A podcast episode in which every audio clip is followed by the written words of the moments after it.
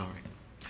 For our second message today, we have a sermon from Mr. Steve Andrews entitled Of Milk and Strong Meat. Mr. Andrews.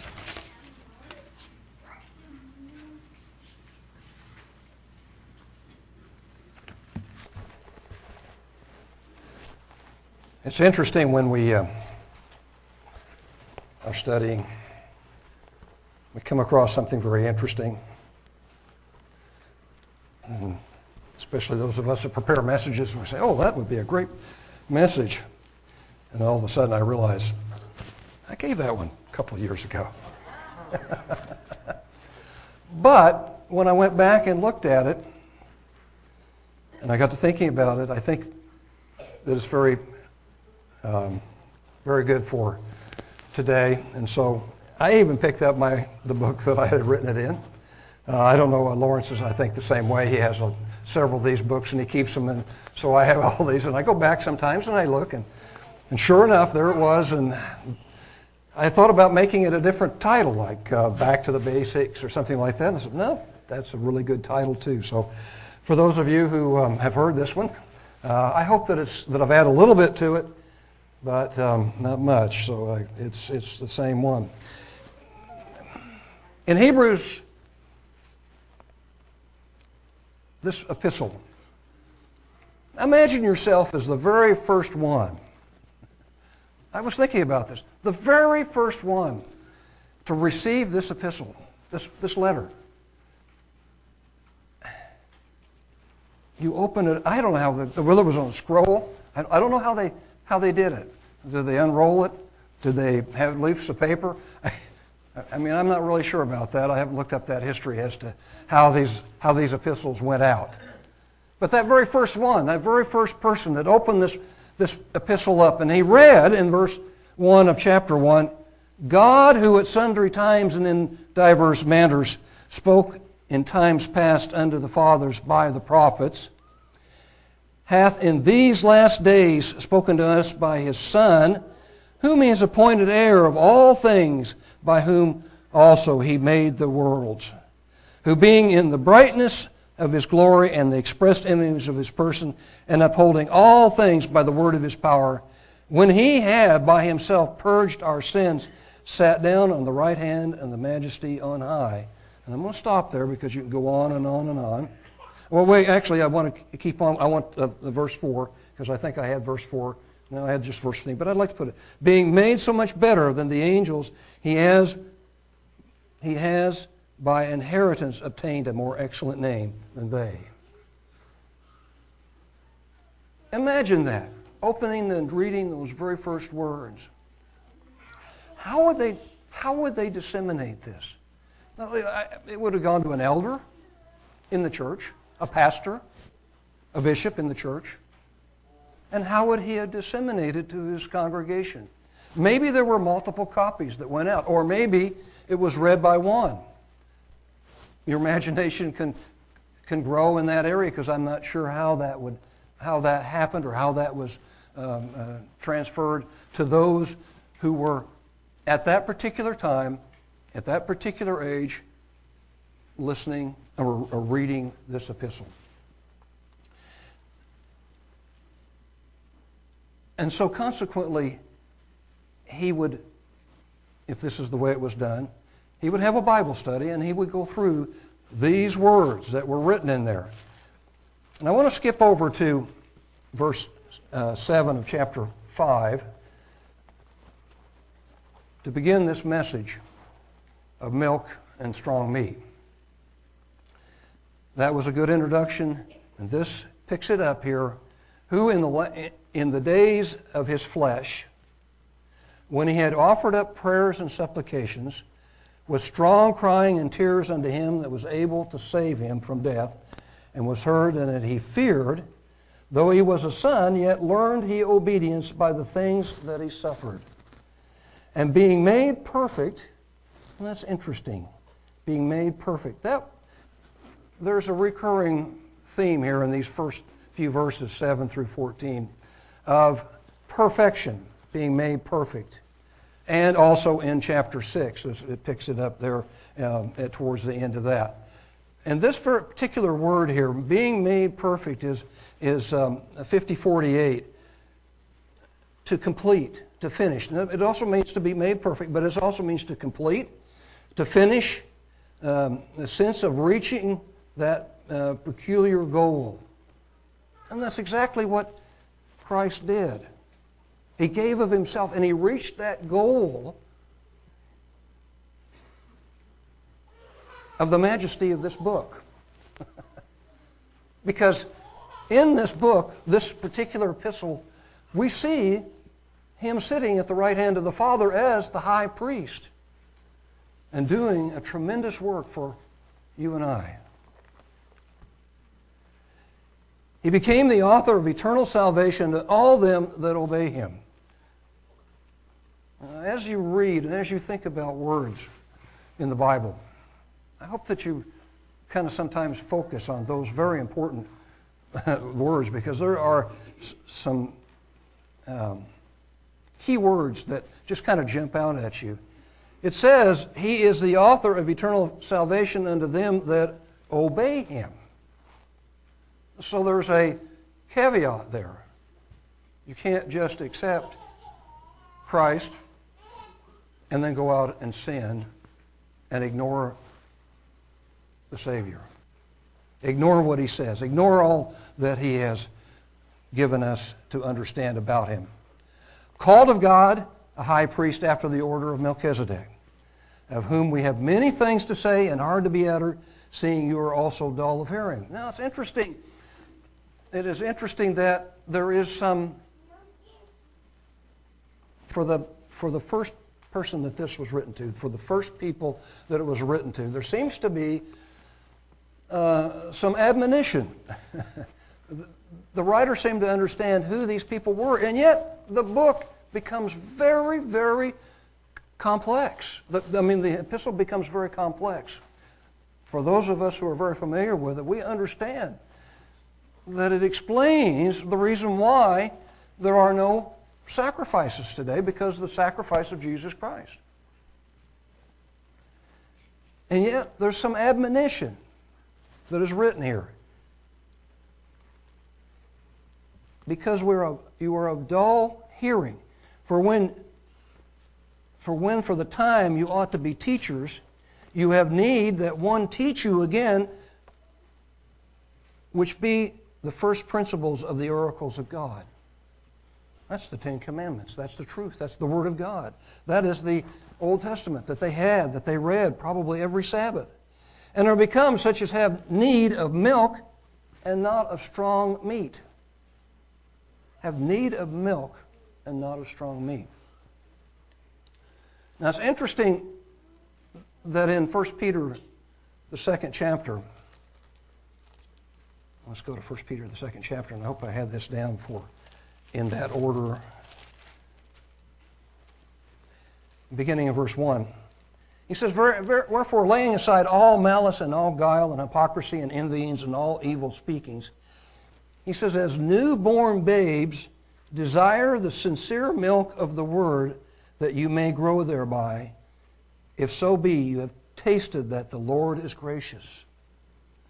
And so there is a time in which there is a need for that milk of the word, that, that beginning milk of the word. It's interesting that when we are first in this way, and I know all of us have, have gone through this, we're, there, there's like a, we're like sponges. We want to absorb this, this information. We want to absorb what the Bible says. We read and we, we take in and we, we go wherever we can to, to learn more about what the Bible says.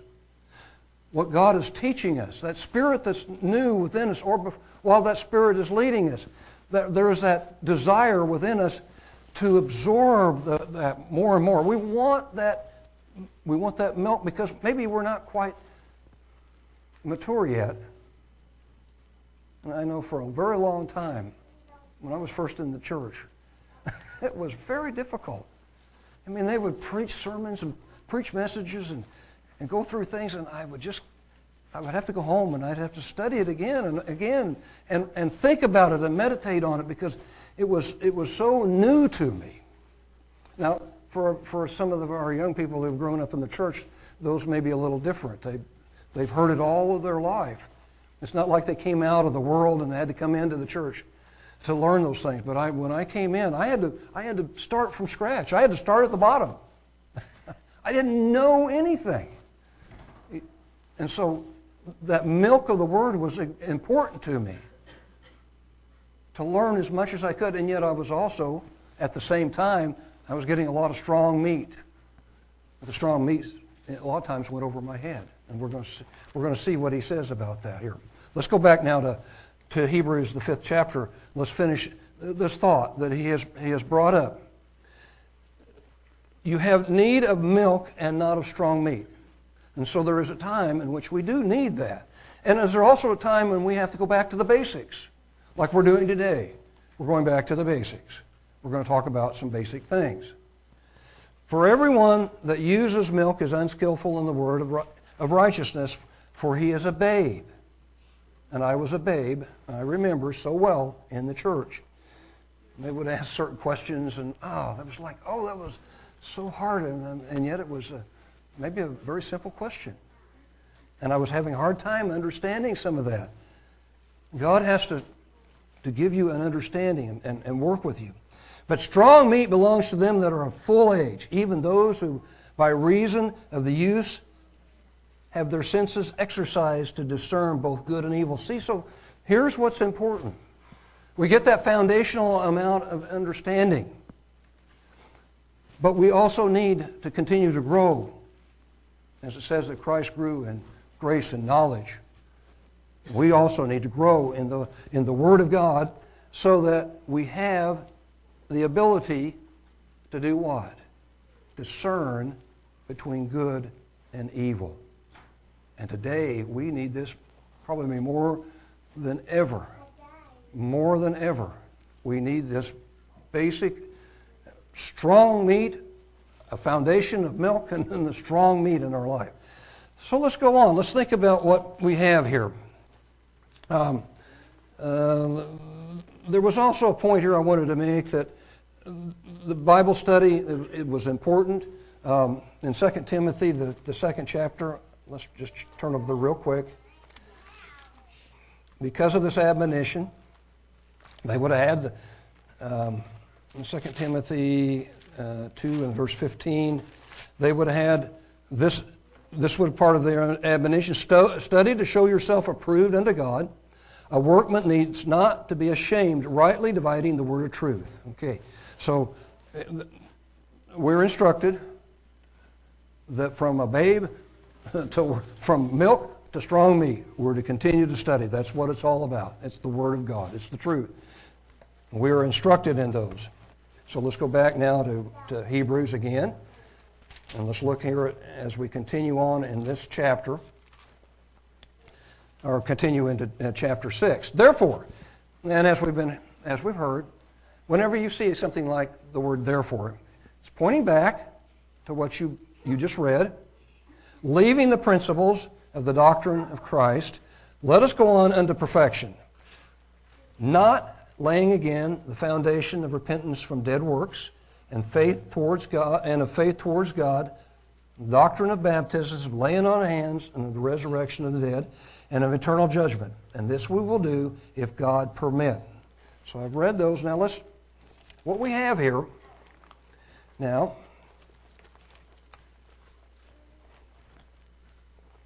the point being made is that these are a part of our spiritual foundation. These are a part of our spiritual foundation. We are now growing in spiritual maturity. And these are the foundation that is laid. Christ's words and these things that we, we, we just read. There's seven of them. The first one is the words of Christ or the beginning of the words of God, the teachings of Christ. These are the things that uh, are basic that, that Christ taught. I've got some scriptures that I, am going to, I want to bring out. Repentance from dead works. We'll talk about that. Faith towards God. And we've, we've had messages on faith, so I'm not going to go into that very deeply today. Just maybe one, I actually have one verse that I, I like to use. Uh, the doctrine of baptism, or the teachings of baptisms. and there's more than one. The laying on of hands. Some of those, some of you who are new may not understand why we do the laying on of hands. Well, we're going to read about that today. The resurrection of the dead. We've had messages on that, and I'll, I'll just uh, touch on that and the eternal judgment. So, all of those are foundational, basic things, but that's what we're going to, to go into today. And, and it says here in verse, let's go back to verse 1 again. Therefore, leaving the principles of the doctrine of Christ, let us go on into perfection. That's 5047. That's a different word than it was used uh, to be made perfect. It's a different word, 5047. It's the state of the more uh, uh, uh, or of the more intelligent. The state of the more intelligent. Now, we don't want to be stupid when it comes to the Bible. we definitely want to be intelligent when it comes to the Bible. And, and that sometimes is a lifetime process, isn't it? It takes us a lifetime sometimes to understand and, and get all of what God wants us to, to understand. Or uh, moral and spiritual perfection. Moral and spiritual perfection. It can also mean completeness. Completeness. In that vein, let's see what we got here. Let's turn first. I don't remember which one I had put up here. Um, let's go to John 5:39. And if I've got the wrong one, I'm sorry. back there. John 5:39. Jesus' words. Search the scriptures. Jesus' words. Search the scriptures. Okay. What scriptures did they have? This was written long after, a little after Christ died. So the scriptures were the old, what we call the Old Testament. Search the scriptures, for in them you think that you have eternal life, and they are they which testify of me. Jesus' words. So he points back to the Old Testament, searching the scriptures and studying those. So we don't, we don't throw out God's Word. We don't throw out the, the Old Testament. We keep the Old Testament. Some, some um, congregations believe you should only have just the Old Testament, and that's all. I mean, the New Testament, and that's all you study.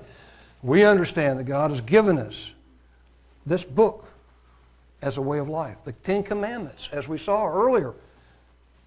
Where do you find them? You find them in this book, in the Old Testament. In Acts, the second chapter, on the day of Pentecost, what do we find Peter preaching? He preached about Christ and the sacrifice of Jesus Christ and his position right today. This is foundational.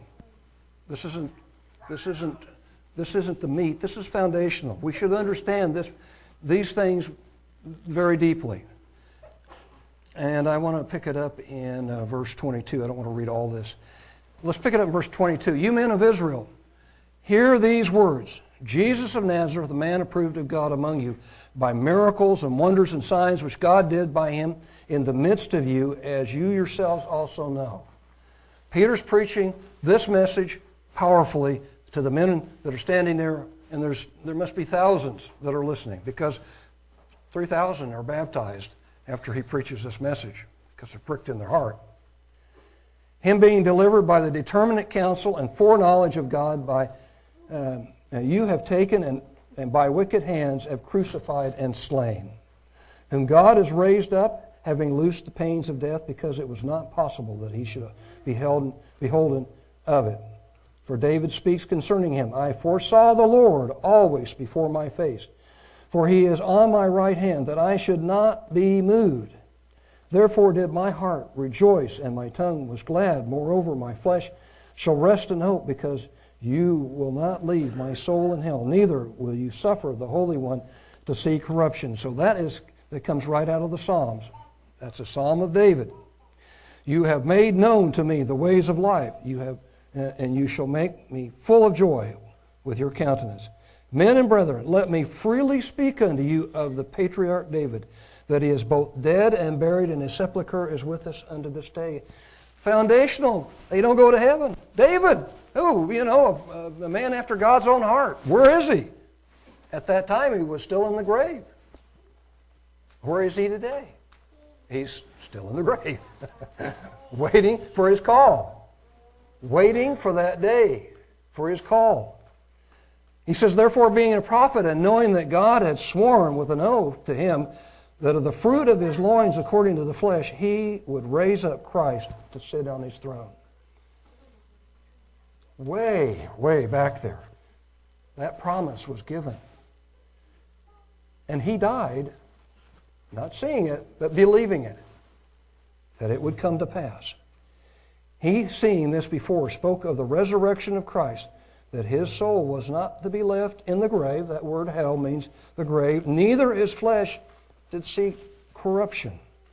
This Jesus has God raised up, and, there, and whereof we are all witnesses.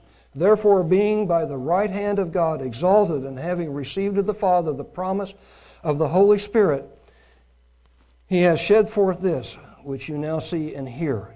For David is not ascended into the heavens, but he has said unto himself, The Lord said unto my Lord, Sit you on my right hand, until I make your, fo- your foes your footstool.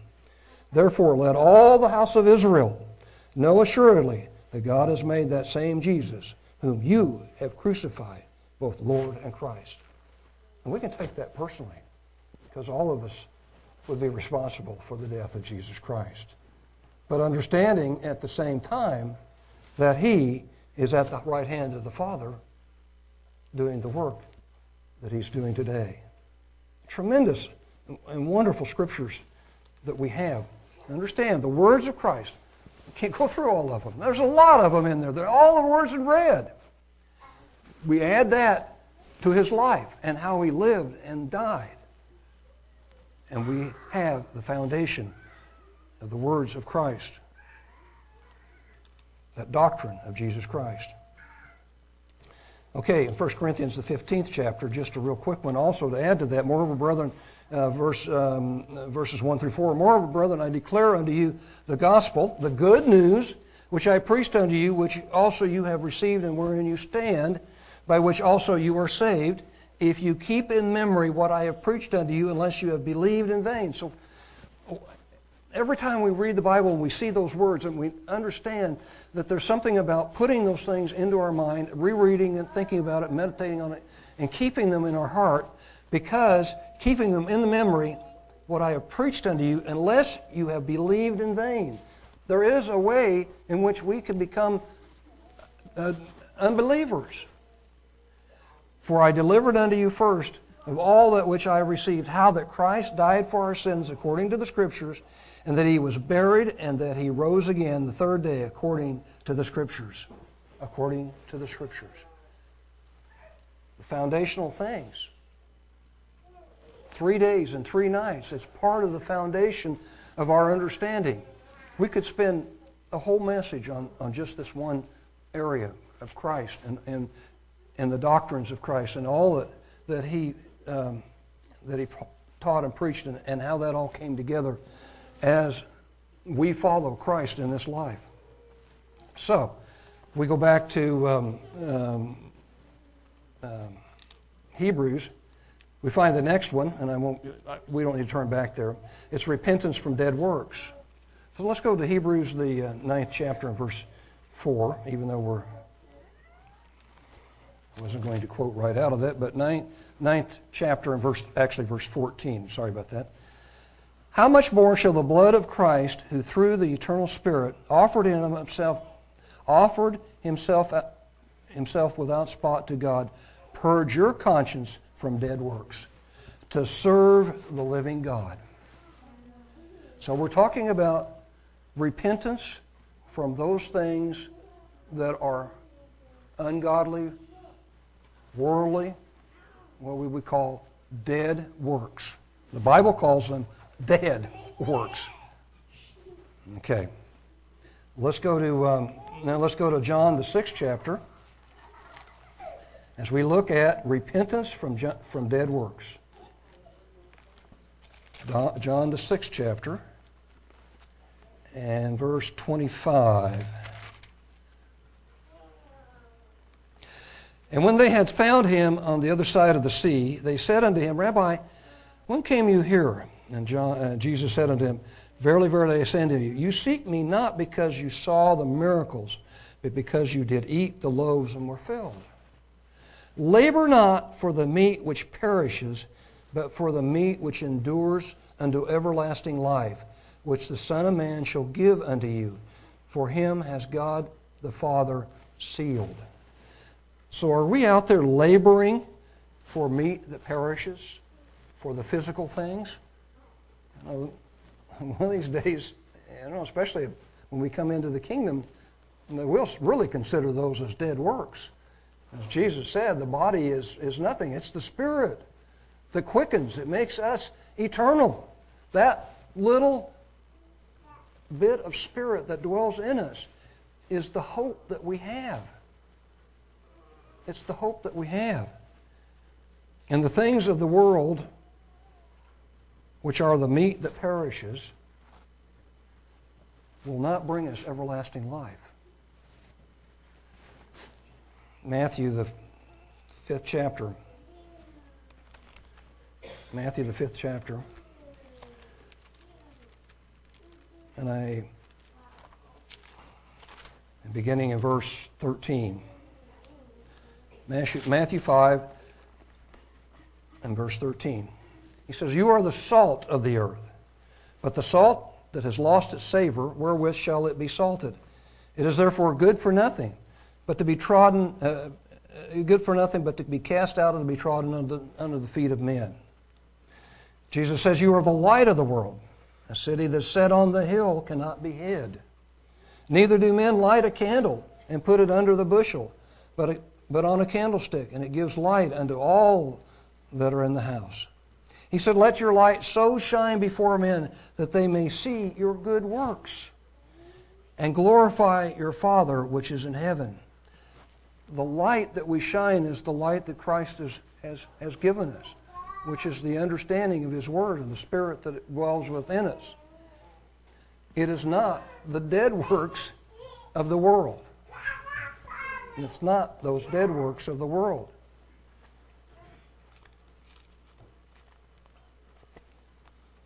Proverbs 14:12, all of us know this, there is a way that seems right unto a man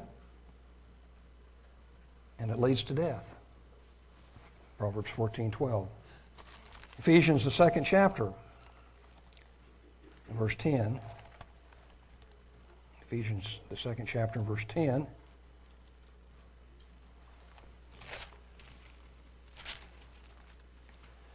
He says, For we are his workmanship created in Christ Jesus unto good works. Good works, which God has before ordained that we should walk in them. It's interesting. We've come out of this world. We've come out of the ways of this world. We've come out of Sunday keeping. We've come out of Christmas and Easter. We've learned to keep the Sabbath. We've learned about the holy days, which we have just partaken of. But you know, there's still idols that are out there that can snare us. Symbols and things that we have to be aware of in this world that we live in and continue to repent from the dead works. It used to be that it was just the holidays. You know, I, I know that that was a struggle sometimes for all of us that maybe had lived in the world for a while and then had to come out of that. And we had to be able to overcome those various things just, you know, to, because God said they were abomination in His eyes. But today we have, we have new things that are dead works.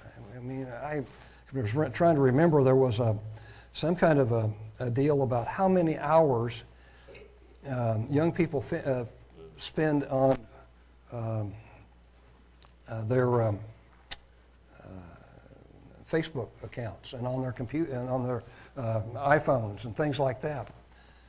That can be an idol, uh, being overly uh, stuck on the computer and and, and doing things that um, take us away from God. Those are idols also. It's, you need to be aware of the modern day idols, the modern day things that take us away from, from God, the modern day things that can suck our time away so that we aren't taking in the spiritual meat that we should be taking in. That's part of the repentance from dead works, which is a lifetime process because we're always finding new things that are taking our time away from us. And we know that. We understand that. Let's go on now to faith towards God. And that's Hebrews 11:6 and everyone uh, we've read it many times. Hebrews 11 verse 6.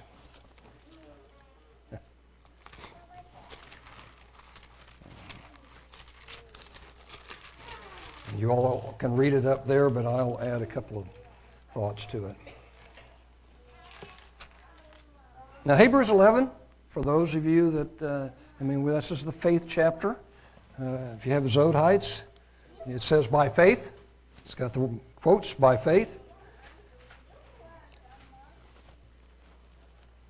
It says without faith, it's impossible to please Him without believing the things that have been written, the lives that have been led, it's impossible to please Him. Without believing that there was a Christ, one a, a, um, a Jesus that came to this earth, that lived His life and sacrificed His life for you and I, it's impossible to, to please God. For he that comes to God must believe that's, this is a basic thing. This is so basic. Belief, it, faith is so basic to our understanding of this way of life that He is, and that He is a rewarder of them that diligently seek Him. So, as we grow in grace and knowledge, and as we understand the Word, we start out from babes, and we grow, and we get to where we can understand and, and process strong meat in our system we grow also in faith and belief in what God is doing in our life. And so, understanding that He's a rewarder of those who diligently seek Him. So, the doctrine of baptism is interesting that uh, there are more than one. There are more than one. Luke 3:16. In fact, there are three.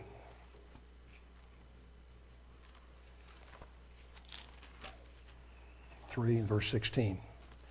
John answered, saying unto them, All, I indeed baptize you with water. So here's one baptism by the water.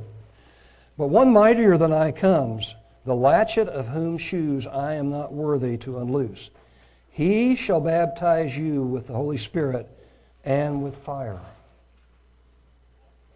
whose fan is in his hand, and he will thoroughly purge his floor and will gather the wheat unto his garner, but the chaff he will burn with fire unquenchable.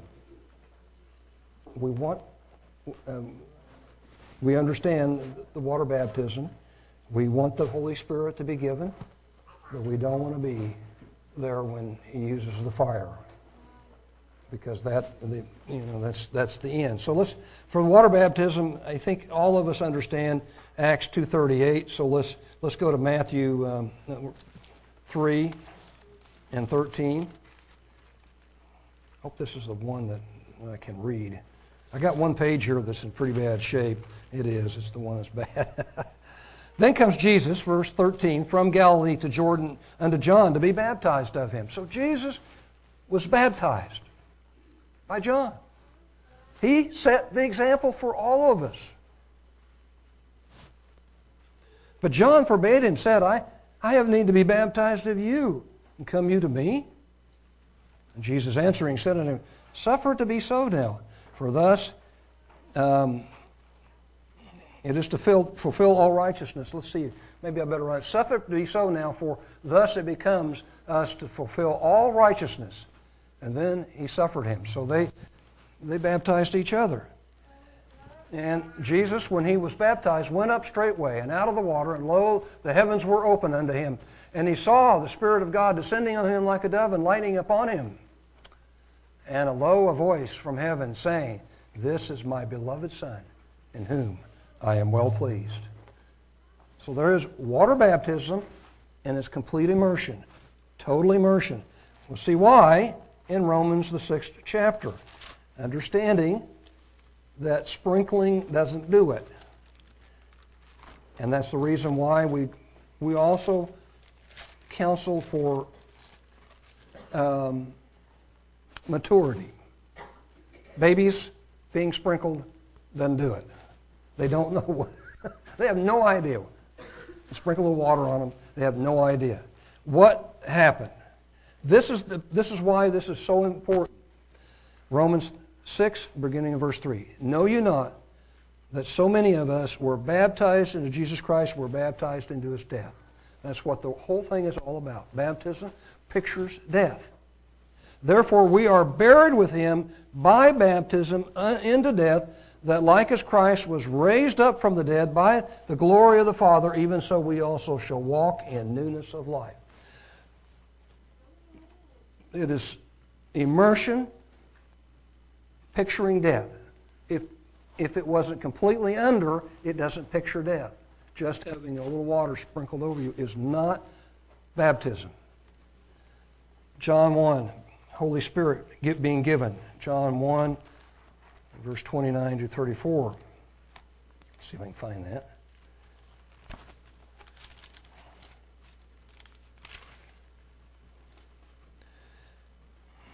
Let's see.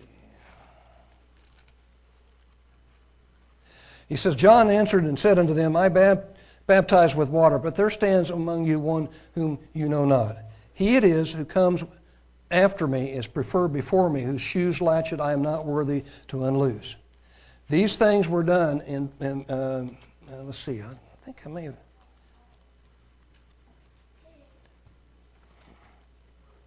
Oh, I got to go all the way to 34, don't I? okay, just keep, keep going. These things were done in Bethesda, um, uh, beyond Jordan, where John was baptizing. The next day, John saw Jesus coming unto him and said, Behold, the Lamb of God, which takes away the sin of the world. This is he of whom I said, After, after me comes a man which is preferred before me, for he was before me. And I knew him not, but that he should be made manifest to Israel. Therefore I am come uh, baptizing with water. John bore record, saying, I saw the Spirit descending from heaven like a dove, and it abode upon him. And I knew him not. But he that sent me to baptize with water, the same said, Upon whom you shall see the Spirit descending and remaining on him, the same is he which baptizes with the Holy Spirit. And I saw and bear record that this is the Son of God. Jesus' work today is part of that is the baptism of the Holy Spirit, giving that Spirit. That's something the Father has given him responsibility for. Acts 1. Acts, the first chapter. And I'll try to hurry along here. Let me skip a few of these. 1 in verse um, 4 and 5, uh, just 4, 4 and 5. 1, chapter 1, verses 4 and 5. And being assembled together with them, commanded them that they should not depart from Jerusalem, but wait for the promise of the Father, which says he, You have heard of me. For John truly baptized with water, but you shall be baptized with the Holy Spirit not many days hence. And we know that came about on the day of Pentecost. So I'm going to I'm going to skip over here now to, to fire. Let's go to Matthew, the 13th chapter. And I'll probably just read one of these verses. Uh, there's, there's two of them in here, but I'm, I'm just going to read Matthew 13, uh, 36, through 40, 30, 36 through 43.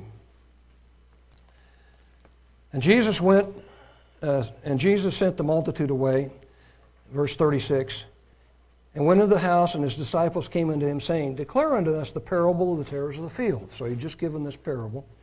And he answered and said unto them, He that sows the good seed is the Son of Man. The field is the world, and the good seed are the children of the kingdom. But the tares are the children of the wicked one. The enemy that sows them is the devil, and the harvest is the end of the world, and the reapers are the, are the angels. And therefore the tares are gathered and burned in the fire. So shall it be at the end of the world. The Son of Man shall send forth his angels, and they shall gather out of his kingdom all things that offend, Uh, and them which, are, which do iniquity. And they shall be cast into the furnace of fire. There shall be wailing and gnashing of teeth. So there comes a time of fire and judgment. And that's something that we don't want to be a part of. That is also Christ's responsibility. Then shall the righteous shine forth, and this is where we want to be. The righteous shall shine, shine forth as the sun in the kingdom of their Father. Who has an ear to hear, let him hear. So we look at those as baptism. The laying on of hands. Some may wonder why we, why we do that. Why, after baptism, do we, we lay on hands? So let's go to Acts, the eighth chapter, the beginning in verse 14. And other times, uh, also uh, when we anoint uh, for, for healing and, and that. Now, when the apostles which were at Jerusalem heard that heard that Samaria had received the word of God, they sent unto them Peter and John, who, when they were come down, prayed for them that they might receive the Holy Spirit. For as yet um, he was fallen upon none of them, only they that baptized in the name of the Lord. Then they laid hands on them, and they received the Holy Spirit. And so that's that's why, right there. We we lay hands on them, we pray for them, and we believe that God gives the Holy Spirit. Let's, um, well, I'm right there. Uh, let's go to uh, Acts, the 14th chapter, verse uh, 21. And when they had preached the gospel to the city and had taught many, they turned, returned again to Lystra and Iconium and Antioch, and confirming the souls of the disciples and exhorting them to continue in the faith and that, they, uh, that we must through much tribulation enter into the kingdom of God.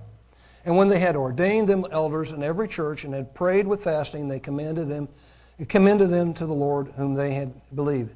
And after that, they had passed through uh, and uh, uh, Pamphylia. So uh, part of this is also the, the laying on of hands and the, uh, the praying and, and separating them uh, apart. And then James, the fifth chapter. Hurriedly going through some of these, but I want to get through all of these uh, very important. Uh, James 5 and verse uh, 14. Is any among you sick? Let him call for the elders of the church and let them pray over him, anointing him with oil in the name of the Lord. And the prayer of faith shall save the sick, and the Lord shall raise him up. And if he have committed sins, they shall be forgiven him. And so James says that if, if you're sick and, you, and you, you want to go before God and ask his, his healing, you call the elders, and we'll pray for you. We will anoint you with oil and, and pray over you. Um, in, in Acts 19, just to let you know that also one of the things that um, we do, Acts 19, that if you're far away and, and you're sick and you would like, we can also sends you an anointed cloth. And we have that from uh, Paul's example in here in chapter 19, and just two verses, 11 and 12. He says, And God wrought special miracles by the hands of Paul, so that from his body were brought into the sick under the sick handkerchiefs or aprons, and diseases departed from them, and evil spirits went out from them. And so we anoint a, a small cloth, and we send it, can send it by mail to those who who need one, who, who request it. Now, we're all familiar with the resurrection of the dead. And so uh, let's go to 1 Corinthians 15, and I'll just read a couple of verses here. And that one we have gone through quite a bit. That's number six resurrection of the dead. Laying. Oh, I got to figure out where I'm at here. I probably could read it on the screen, but I feel comfortable in my book here. All right. And this is, this is very interesting here 12 through 17. Now, if Christ be preached that he rose from the dead, how say some among you that there is no resurrection of the dead? When I preach, uh, and when Lawrence and Barnabas, any of us, or whoever, I mean, if, if you have a need to, to say some words at a funeral, please make sure you talk about the resurrection of the dead. They don't go there. Remember, it says they sleep until their name is called. So, Paul was very adamant about the resurrection of the dead. He says, But if there be no resurrection of the dead, then is Christ not risen? So there has to be, the dead have to rise from the state of being dead. And if Christ be not risen, then is your preaching vain, and your faith is also vain. Yea, and we are all found false witnesses of God because we have testified of God that he raised up Christ, whom he raised not up, if so be that the dead rise not. And he goes on to defend the resurrection with vehemence and adamant. And so if they reject this, they reject the Bible. Eternal judgment. We, we just came out of the feast. We were there for the last great day, and we heard about eternal judgment. But let's just read a few verses here 11 through 15. It doesn't take very long to, to finish this. And I saw a great white throne, him that sat on it, from whose face the earth and the heaven fled away. And there was found no place for them. And I saw the dead and the uh, small and great stand before God. The books were open. Another book was open, which is the book of life. The dead were judged out of those things that which were written in those books according to their works. And the sea gave up the dead were, uh, which were in, in it, and death and hell delivered up the dead which were in them. And they were judged every man according to his works. Death and hell were cast into the lake of fire. This is the second death. Whoever and whomsoever is not found and written in the book of life was cast into the lake of fire. Very few verses explain a tremendous amount about God's judgment in the end. So let's quickly go back to Hebrews, the, the uh, sixth chapter. Let's read those few verses that finish this up, and then um, that will be it. Beginning in verse, verse 4. For it is impossible, and we, we remember, we, we talked about leaving the principles of, the doctrines of Christ, and, and then these seven, seven um, basic doctrines. And then it says in verse 3 This we shall do if God permit. For it's impossible for those who were once enlightened and have tasted the heavenly gift, were made partakers of the Holy Spirit, and have tasted the good word of God and the powers of the world to come. So all of us have done that. We've all had that wonderful blessing of understanding the Word of God. If they shall fall away, to renew them again unto repentance, seeing they crucified to themselves the Son of God afresh and put into open shame. For the earth which drinks in the rain that comes oft upon the, and brings forth herbs, meat for them by whom it is dressed, receives the blessing from God. But that which bears thorns and briers is, is rejected and is nigh unto cursing, whose end is to be burned. But, beloved, we are persuaded better things of you, and things that accompany salvation, though we thus speak. For God is not unrighteous to forget your work and labor of love, which you have showed towards his name, in that you have ministered to the saints and do minister. And we desire that every one of you do show this same diligence and full assurance of hope unto the end, that you, being not slothful, but followers of them who through faith and patience inherit the promises. We gain that basic foundation, but we also grow in grace and knowledge in the Word of God. And as the, years and time goes by, we, we understand and grow in those things. There's a tremendous amount of encouragement in the Bible. But I'm going to just turn to the one last, one last uh, uh, verses here, beginning in verse uh, 19 of chapter 10. And this will be the final verses. And having therefore, brethren, boldness to enter into the holiest by the blood of Jesus, by a new and living way, And, uh, and like I said, this, this book here, this, this epistle, is, is strong meat. He starts out basic, but it's strong meat, which he has consecrated for us through the veil. That is to say, his flesh, and having a high priest over the house of God. Let us draw near with a true heart in full assurance of faith, having our hearts sprinkled from an evil conscience and our bodies washed with pure water. Let us hold fast the profession of our faith without wavering. Once this foundation, once the, the truth is there and we build and grow, let that, let that strengthen us. Let us be, uh, strengthen us uh, to be ter- determined never to give up, never to, to, to turn back, never to give up this way of life. And let us consider one another to provoke unto love and to good works. To love and to good works. Not forsaking the assembling of ourselves together as the manner of some is, but exhorting one another so much more as we see the day approaching. Brethren, that is so important that we get that foundation, that, uh, but it's also important that we grow in grace and knowledge and understand those things that God has for us in His holy word.